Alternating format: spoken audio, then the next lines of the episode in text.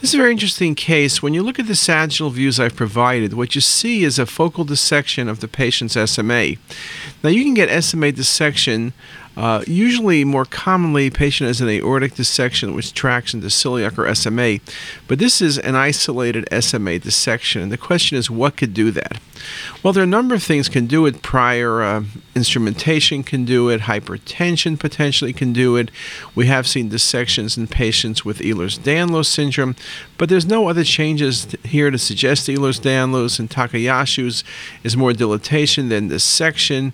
There is an entity that's being spoken about a lot, SAM, segmental arterial mediolysis. It's become a very popular diagnosis, and we are seeing many cases.